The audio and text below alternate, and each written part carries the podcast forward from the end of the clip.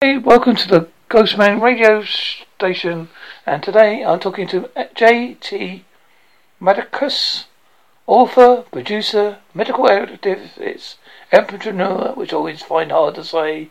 His new medical drama thriller novel with real life medical science, no second chances. Her first novel of five, the Five Final Diagnosis series. Final Diagnosis, No Second Chances is a thriller novel. Also catch, teaches you medicine.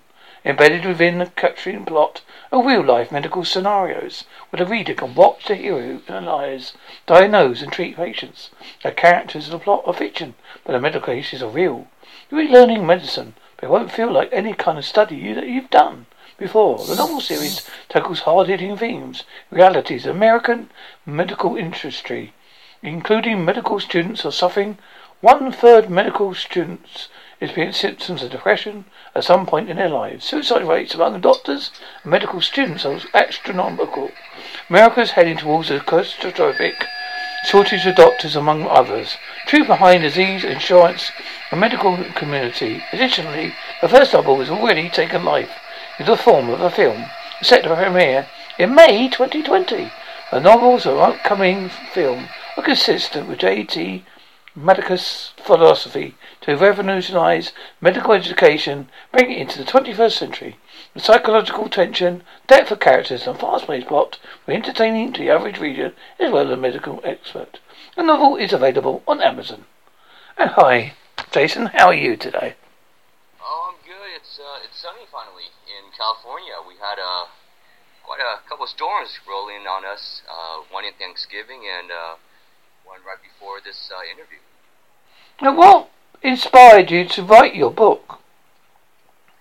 Well, I studied medicine for three years, so I naturally uh, wanted to uh, teach medicine. Um, and from teaching medicine, I wanted to write scenarios that doctors would face. And most of the scenarios that doctors would face um, are written very blandish and boring and kind of dry. So I spiced it up, add some characteristics to the patients, gave the doctors some personality, and lo and behold, you know, you add those two together, add a little spy mystery, some drama, and you've got a novel, apparently. Did you find it hard to do the the non fictions, the um, fictional side more than the non-fictional side. Obviously, with the doctor training, it was probably easier yeah. just to write the medical parts. Yeah, I agree. Um, it was it was a, a transition because I started off. Um, actually, my first book um, was um, a nonfiction. It's 50 pages. There is a fictitious story in there to kind of um, make it less dry. But the point is, uh, the the title of it is "Is there a doctor aboard?" It's actually addressing the doctor shortage issue that we have worldwide, not just the U.S. but worldwide. We have a doctor shortage. So my first novel, uh, not novel, but say nonfiction book, was called uh, is called it's uh, "Is there a doctor aboard?" and it basically tells um, it's like a like a manifesto on why I do what I do, why I teach medicine on YouTube, why I created QB.com, the medical question bank and why I even wrote the novels is to basically teach medicine as well as make medicine entertaining and also address the issue that we have a doctor shortage and we need to fix uh, a broken system that isn't pumping out enough doctors for the future. And did you find that whilst in the process of writing the book, when you was putting the characters in your situation that you was putting them in, did you find you was reliving some of the things that you've actually d- experienced yourself? Well, yeah. So, um, writing the fictitious book uh, was easy because um, it, a lot of the characters are actually based off of my own personality. Uh, for example, one of the doctor is OCD, so there is not um, there's not a doctor that's not a little bit OCD. I mean, you have to be a bit OCD to catch the symptoms and diagnose the patient. So, so that was more embellished in one of the characters. Um, another character has, uh, well, let's just say anger management. Uh, we all have anger management issues, but um, you know, uh, it's it's how we resolve and deal with it. And I remember moments in my life where I was very angry, and now I'm I'm, I'm a lot better now. a more Well, calm. I think we've all experienced that, my friend. We've all, if we're honest enough. So yes, so it, it I pull experiences and uh, personality traits even from from my personal experiences, my uh, my even personality traits. So and I I pumped it into these doctors or these patients, and I added a little spy, a little mystery in there, a bit of thriller, and uh, and actually the first time you know I just wrote a very quick draft for the novel. And because you know I, I didn't do very well in English class, I actually got uh, I was a C and D student in English, but um, I think it's because the professors might have been, you know, jealous of me. But that's besides the point. And I never thought I would be a writer, but I wrote something very quickly, sent it to a good friend of mine who's an avid reader. She loved it. She told me just just keep going, just polish it, make it better, make the story better, and and I think you have something. And so with the encouragement from my friend, from my family, uh, I pumped out the first novel, uh, No Second Chances, Final Diagnosis uh, series.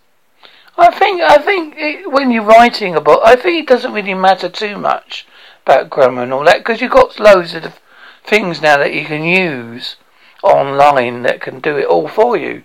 I think as long as the spirit of what you've written is okay, because you could also uh, do uh, text to speech or speech to text, so you can write a book that way.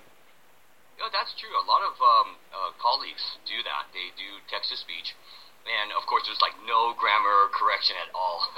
and I, I can imagine the proofreader going through that and just having a having a blast. Um, on the same note, I think um, a lot of the things I write is very controversial. It's very um, sarcastically written, uh, and it's very um, I don't know. It's me, my personality. I don't have a filter, so I, I just write what I say and say what I write, and and well, not not everybody not everybody appreciates that. Uh, we uh, we do live in a very politically correct society, so you know, let's you know, dot your I's, cross your T's, be polite. But uh, I'm I'm not that way. Well, I used to work in men- mental health, so I know what you mean. You have to have a sense of what I call dark humour, because that's the only way you go through the day. People think, "Oh, you can't do that." I said, "But you have to have it, because things you see and do, you you literally wouldn't go in the next day." I know it, it, it is a bit. I mean, when you study medicine, even you have a bit of a dark humor because, for example, even before the vape vape um, vape, vape cigarettes, vaping cigarettes, um, started causing deaths. I already predicted it because I study medicine now, and I, I saw what they were doing. I saw how it was being used, and I said, you know what? Just one bacteria gets into that lung, someone's gonna die. And lo and behold, that's that's what happened. That's very unfortunate that I, you know, it was a bit of a dark humor, but uh, on the same note, I had the foresight to kind of see that that was going to happen. Do you th- do you think that um, there's a high s- the difference between the standard that you learn medicine in America to the standard in, in um, England? Obviously, you haven't got a national health system.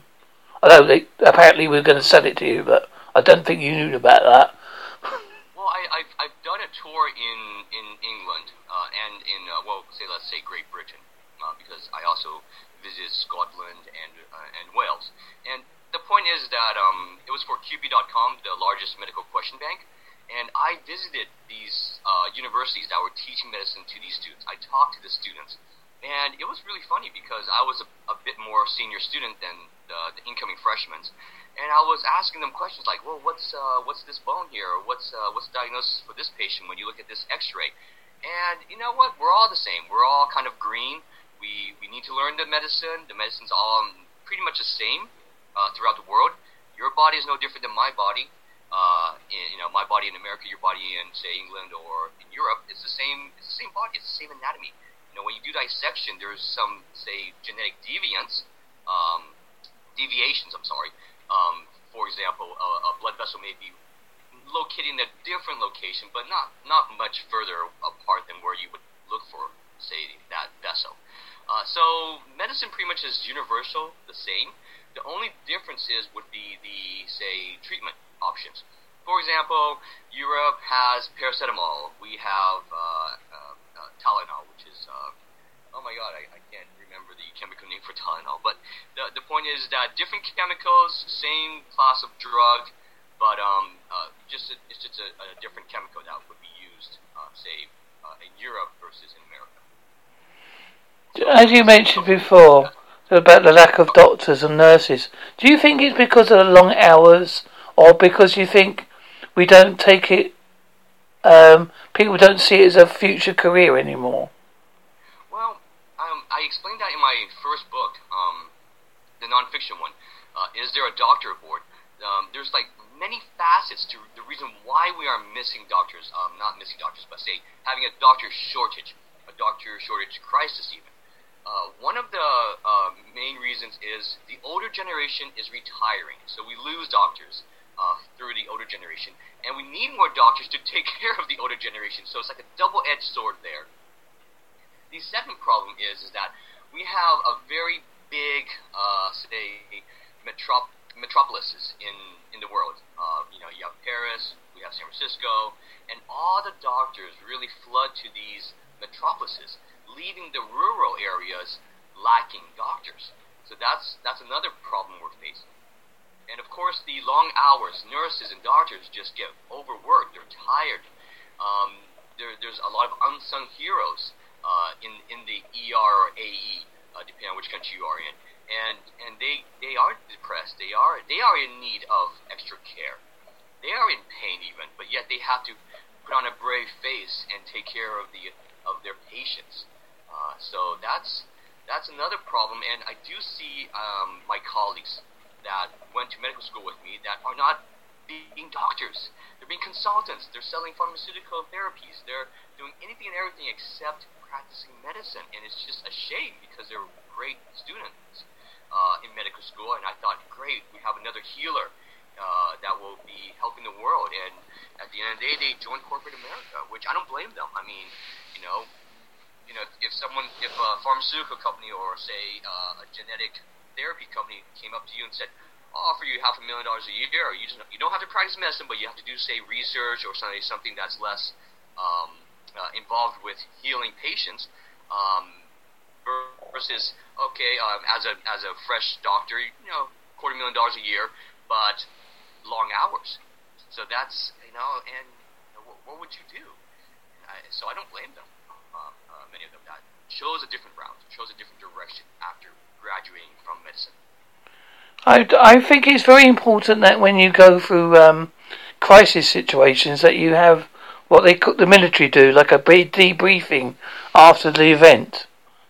Do you do a lot of that? Um, yeah, I think uh, I think we all kind of have coping mechanisms.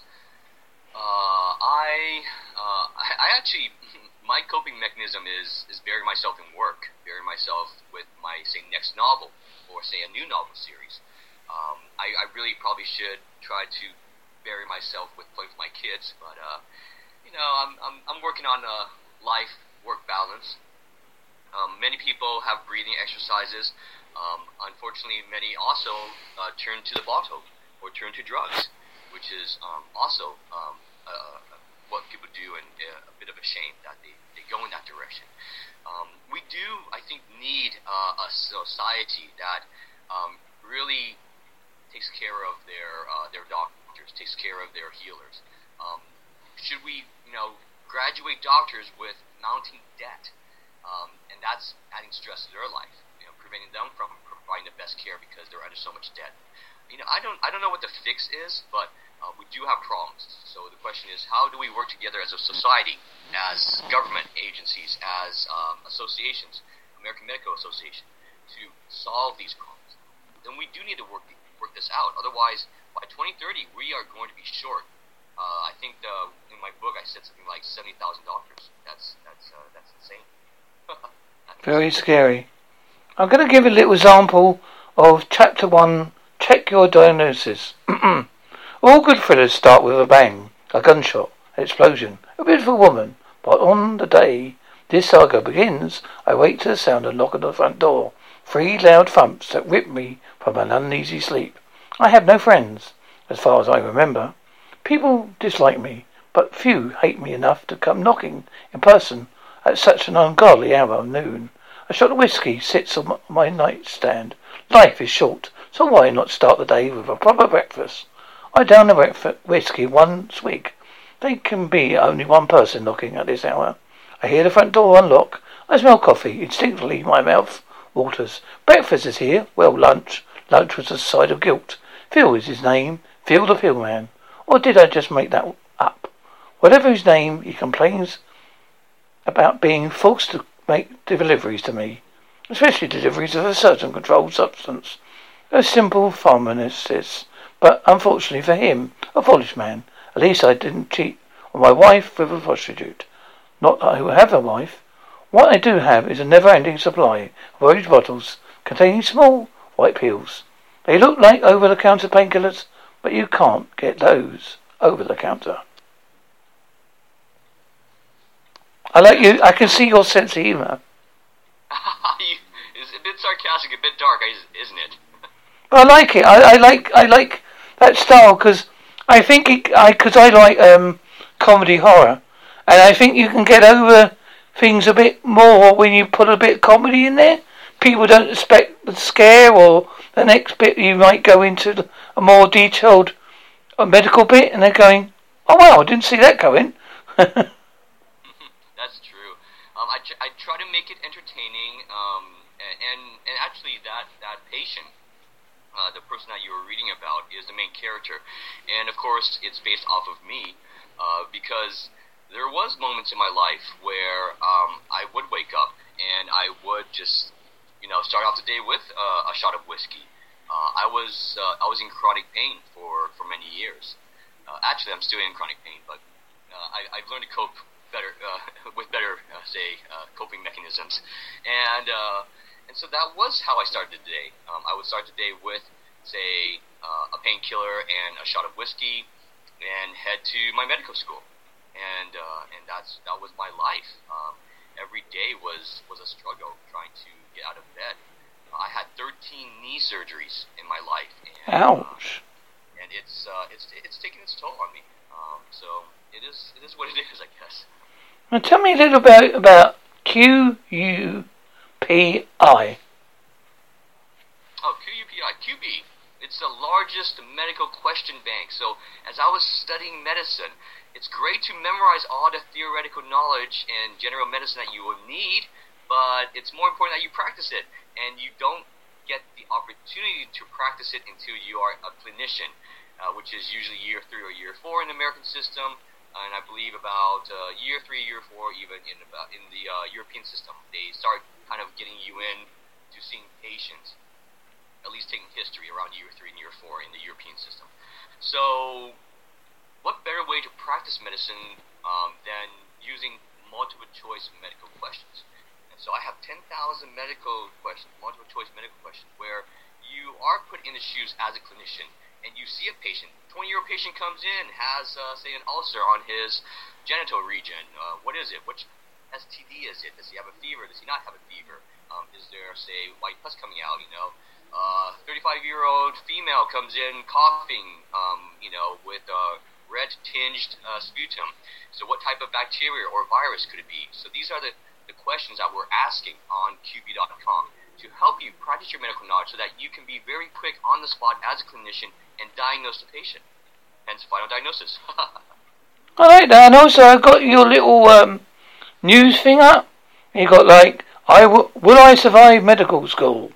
Depression among medical students is no laughing matter. Know what you're getting into. Don't be afraid to ask for help. Put the joy back into your education. I will survive medical school quiz. I like this one.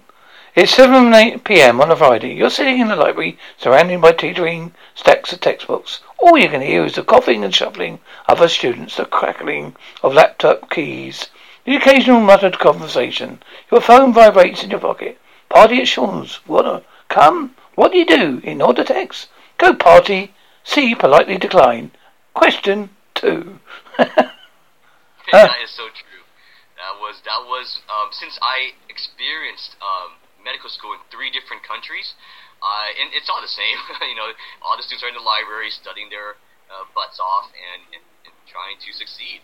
And that, and since I had so much experience from even three different countries, um, I decided to write some sort of uh, guide and some self-help, I guess, um, uh, articles for for the incoming freshmen, for the incoming students that want to be doctors, so that they can get a feel of what it's going to be like.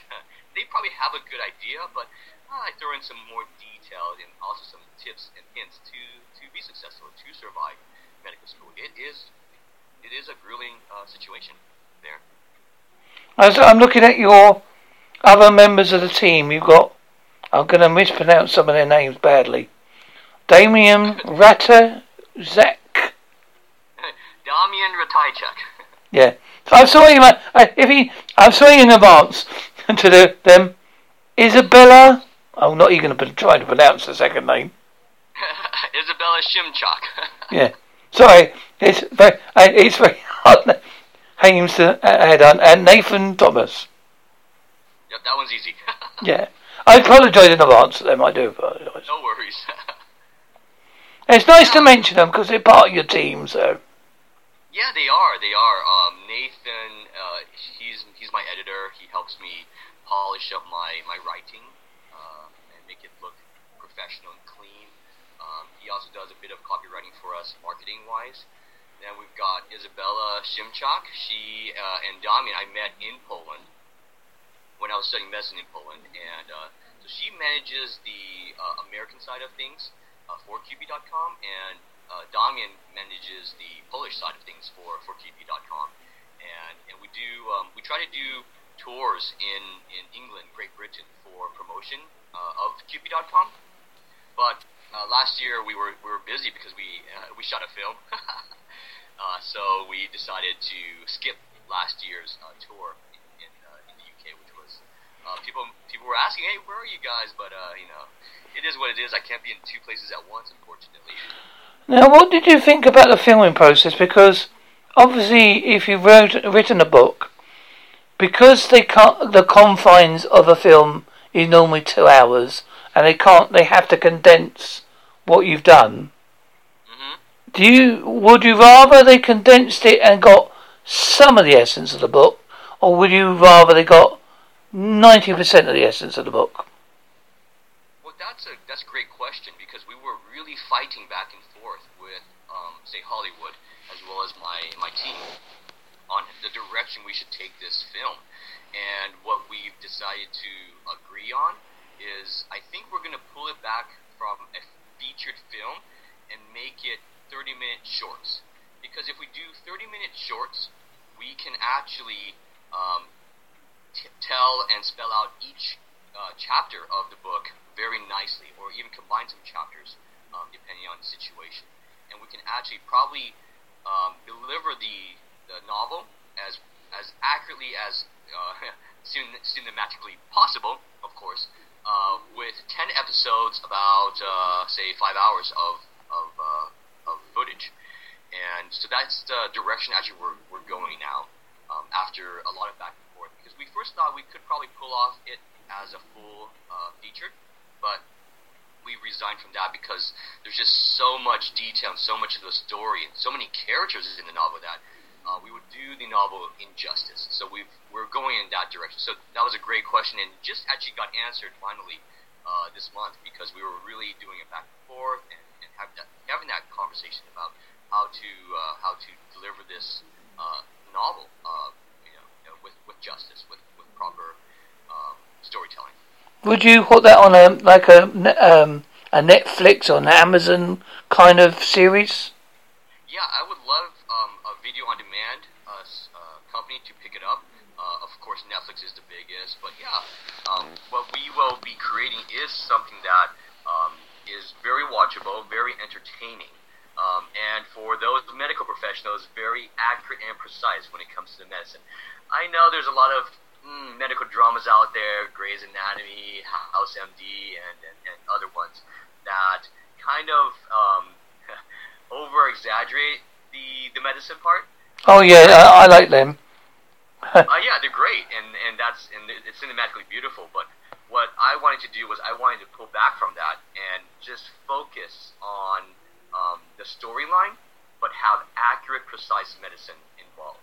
Accurate symptoms, accurate diagnosis. Um, even the blood tests are so precise. If you are thinking this, you would use this exact blood test. And so it's a bit um, heavy on the medicine side, but I really balance it out with the storyline so that you, you know, for those that are more interested in the drama thriller side, you've got that taken care of.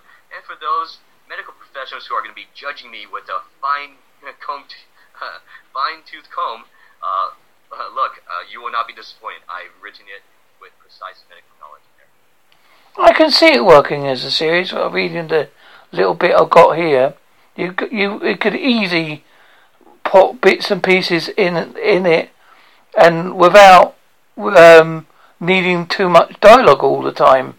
You can uh, you know you can do film shots that would explain everything in one go. You like film a man standing at the door. You'd have him standing at the door with coffee going on, and you go into the door. And that explains a part of that bit already. Mm-hmm, mm-hmm. Uh, yeah, there's definitely well, it's 30 minutes, so we're, we're going to uh, definitely have some action. There's um, there's gonna be there's definitely gonna be some fight scenes. Uh, I'm I'm already in talks with choreographers, fight choreographers, and they're really excited uh, to be working with me because um, I'm actually I've studied fencing, but not the fencing that uh, like uh, European foil fence. Um, I studied fencing with the shinai, the uh, katana, the Japanese sword. Well, I mean that's still it's still a form of movement, isn't it? Yes, and and so I want to actually bring that into my novel, but I want to mix it with the say European uh, styles of fencing. Um, I know Polish has the Polish sabers, um, of course the foil fencings, but um, every culture actually has um, a, a, rich history with, with the blade. So, you could what you should have done is put it into the a story into like the 18th or 16th or 17th century when dueling was around. And instead of using guns, because they, they don't want they don't want to um, waste the bullets, you could have them dueling with the swords instead. Exactly. Yeah, you you'll love my uh, my uh, my director my director said, "Can you write something where uh, one of the say patient or the doctor has like a vision and they are transported back to ancient Greece or ancient Egyptian time and and they're doing diagnosis then?" I'm like, "Oh my god, I can try." but yeah, this is you know we are definitely trying to be creative um, and definitely um, medicine actually was uh, the cancer was discovered in Egypt, you know, and and and of course Greece and uh, and the Romans um, you know, continue to the tradition of knowing about cancer, but it was it was occurring uh, during Egyptian times. So we we've known about cancer for many many years. So there's it would be interesting to kind of put yourself in that position, in that palace, even of these uh, pharaohs or these nobility class and these uh, say uh, medicine professionals. I don't know uh, what they would be called back then, but would be oh yeah, this is the uh, cancer and and this is how you would treat it with, say, these herbs or these these chemicals. It'll be it'll be interesting to uh, dig that information out and create a story out of that. But that's a that's a lot of research. well, yeah, it's one of those things, isn't it? I mean, I think that I I think that you obviously got a good knack for the words, and you're very good at explaining things. Obviously, because of the doctor background, but it all helps. It all helps in the long run because I find when you're writing something, you have to be inspired by what you're writing and you have to believe in what you're writing. I mean, sometimes some people might go, oh, that's a load of hogwash.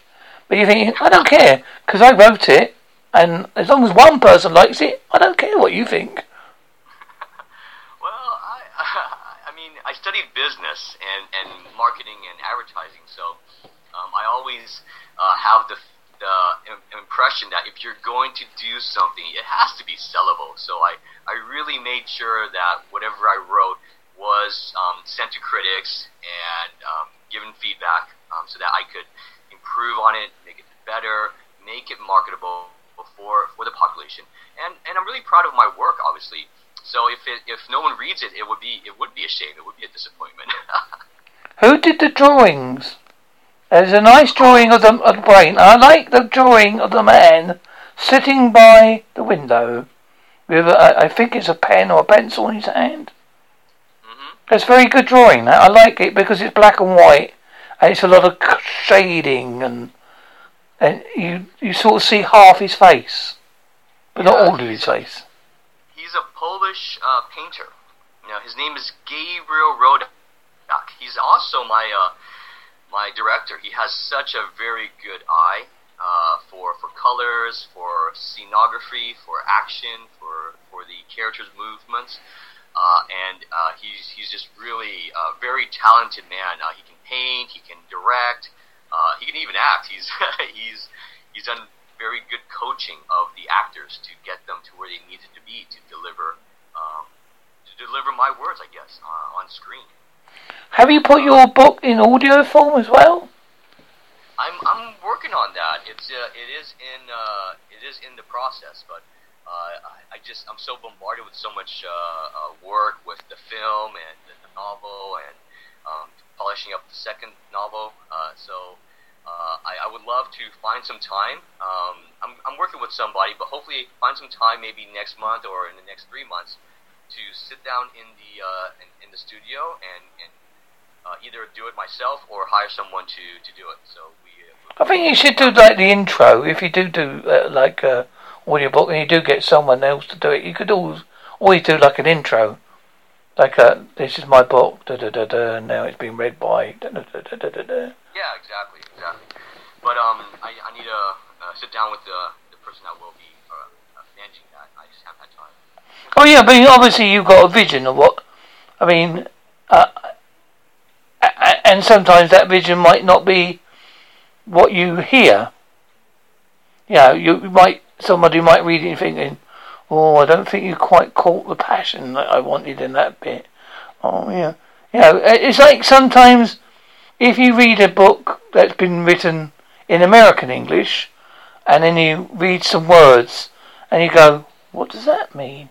Same as sometimes you read a book in British English, you'll go and say, "What? They spelt that that wrong? What does that mean?" yeah. Well, yeah, that's that's definitely true. Actually, in my novel, um, there's also some um, other languages in there uh, because it's set in Prague. There's some Czech in there as well, and so we've. Uh, but we, we try to obviously in the novel form, in the in the readable form, uh, you can figure it out what it means. Um, but say if it was audio, um, it might get lost in translation. Who knows? Well, you can always do what they do on films, do subtitles. Well, for audio. Yeah, you could do. I, I, I've done it as a, a, a, a I did a, um, a horror story based on audio descript. oh yeah, okay, that makes sense. Yeah, I, I thought it was good the way you're saying when someone's talking away, and I had I thought, oh, I like that idea. The characters are listening in, and they're on about a murder, and then they're turning around. It was you, wasn't it, George? And they go, what?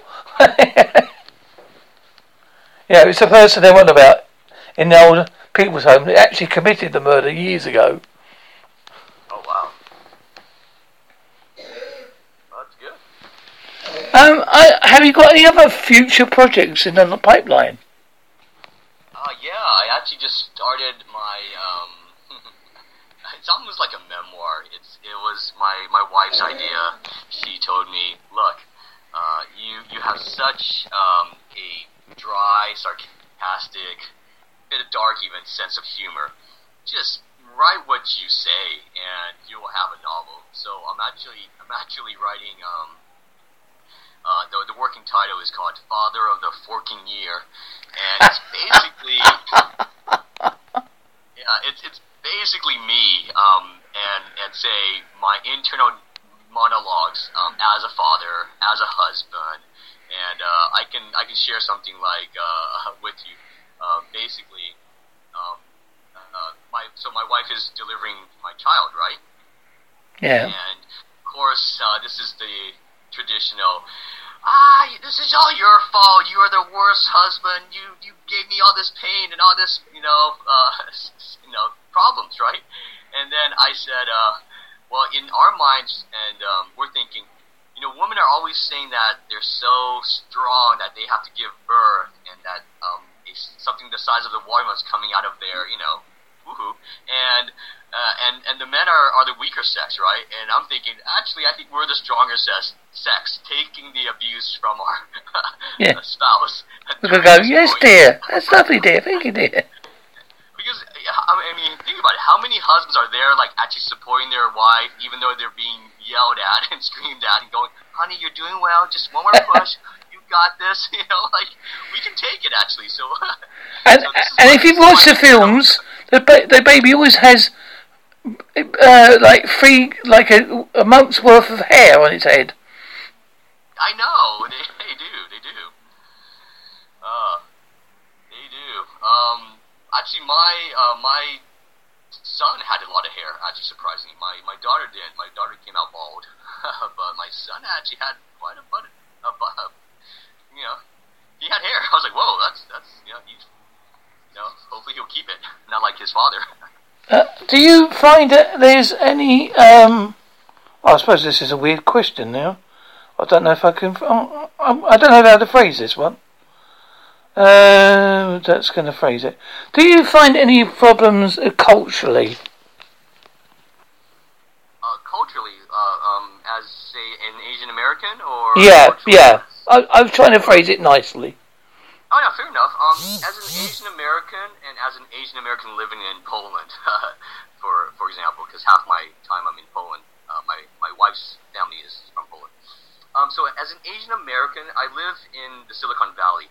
So I think we outnumber everyone else, um, the Asians, um, and when I say Asians, I'm, I'm including India and China. So you know, there's you know everywhere you go, there's people that are from India or China, uh, or from here from the cultural or heritage side of it of things. So um, I, I didn't really feel uh, any um, awkwardness um, growing up, say, in the Silicon Valley of California. Um, but when I went to travel and study medicine in different locations, um, Prague and Antigua, and of course Poland, Poland, Poland, then I started noticing, oh, okay, so we, we are not the majority.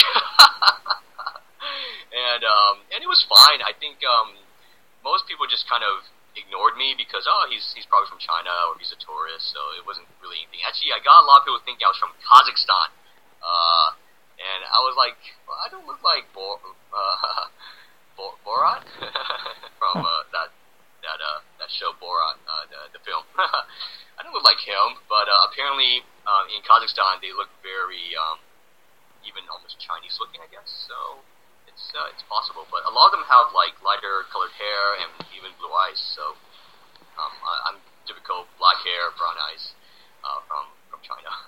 Where would you like to think you would be in like five years' time from now? Oh, I, you know, I, I, I started medicine, and I usually finish everything I start, and I think, um, I think I probably will go back to medicine. Uh, it's I'm very I'm really good at the, the knowledge part of it, and it would be nice to finish it with the clinical training and, and be a doctor, I guess, or at least uh, licensed that I can practice if I want to. that would be nice. Um, on the same note, hopefully all my novels will be finished by then. Um, my goal is to write five novels, and if uh, if uh, God willing, maybe even five uh, uh, series, uh, a film series for for the novels. So that would be where I would be like like to be in five years. Yeah. So, would you like to mention for people that listen in your where people can get your book and check out your website? All right. So the film website is actually called No Second Chances, but the second is actually two, uh, the number two ND. So no two ND chances dot com. My uh, my website jtmadicus.com should be live uh, shortly, probably next year. But you can always find me on Facebook, Jason Madicus, uh, or the JT Madicus uh, fan page or official page. And there's also the Instagram JT Madicus. So that's JT Madicus, M A D I C U S. Madicus. Oh, And, uh, the novel, the novel's on Kindle already. So if you search for Final Diagnosis, No Second Chances, J.T. Madicus, my Kindle version of the novel uh, with the illustrations, the oh, cool. Look out. are, are already um, available for for the uh, for those who can't wait for the printed version. Right, um, as always, you, we've always run out of time and things like this. I imagine you get that a lot when you do other shows. You're thinking, my God, that went quick. It was Uh, lovely. and, um, I'd like to ask my guests, because I like to do a unique sign off before I go. So, what would be your unique sign off? Uh, I guess my unique sign off would be uh, JT Madicus, uh, relentless creator, and uh, do uh, do what makes you happy. Pursue what makes you happy. Um, so if if writing makes you happy, do what makes you happy. Here's mine to you, my friend. You be Medicus to go qpi.com because you are medicalist or Publius and Coblibius. You will find out more and look up the book. When you read it, you'll have a laugh and find out what was that medical condition I found out last week. And watch out for the film series. It'll be out there soon. And you may even see Jason being in it in a little part somewhere. Because, hey, he wrote it, so why not? And thank you, and good night.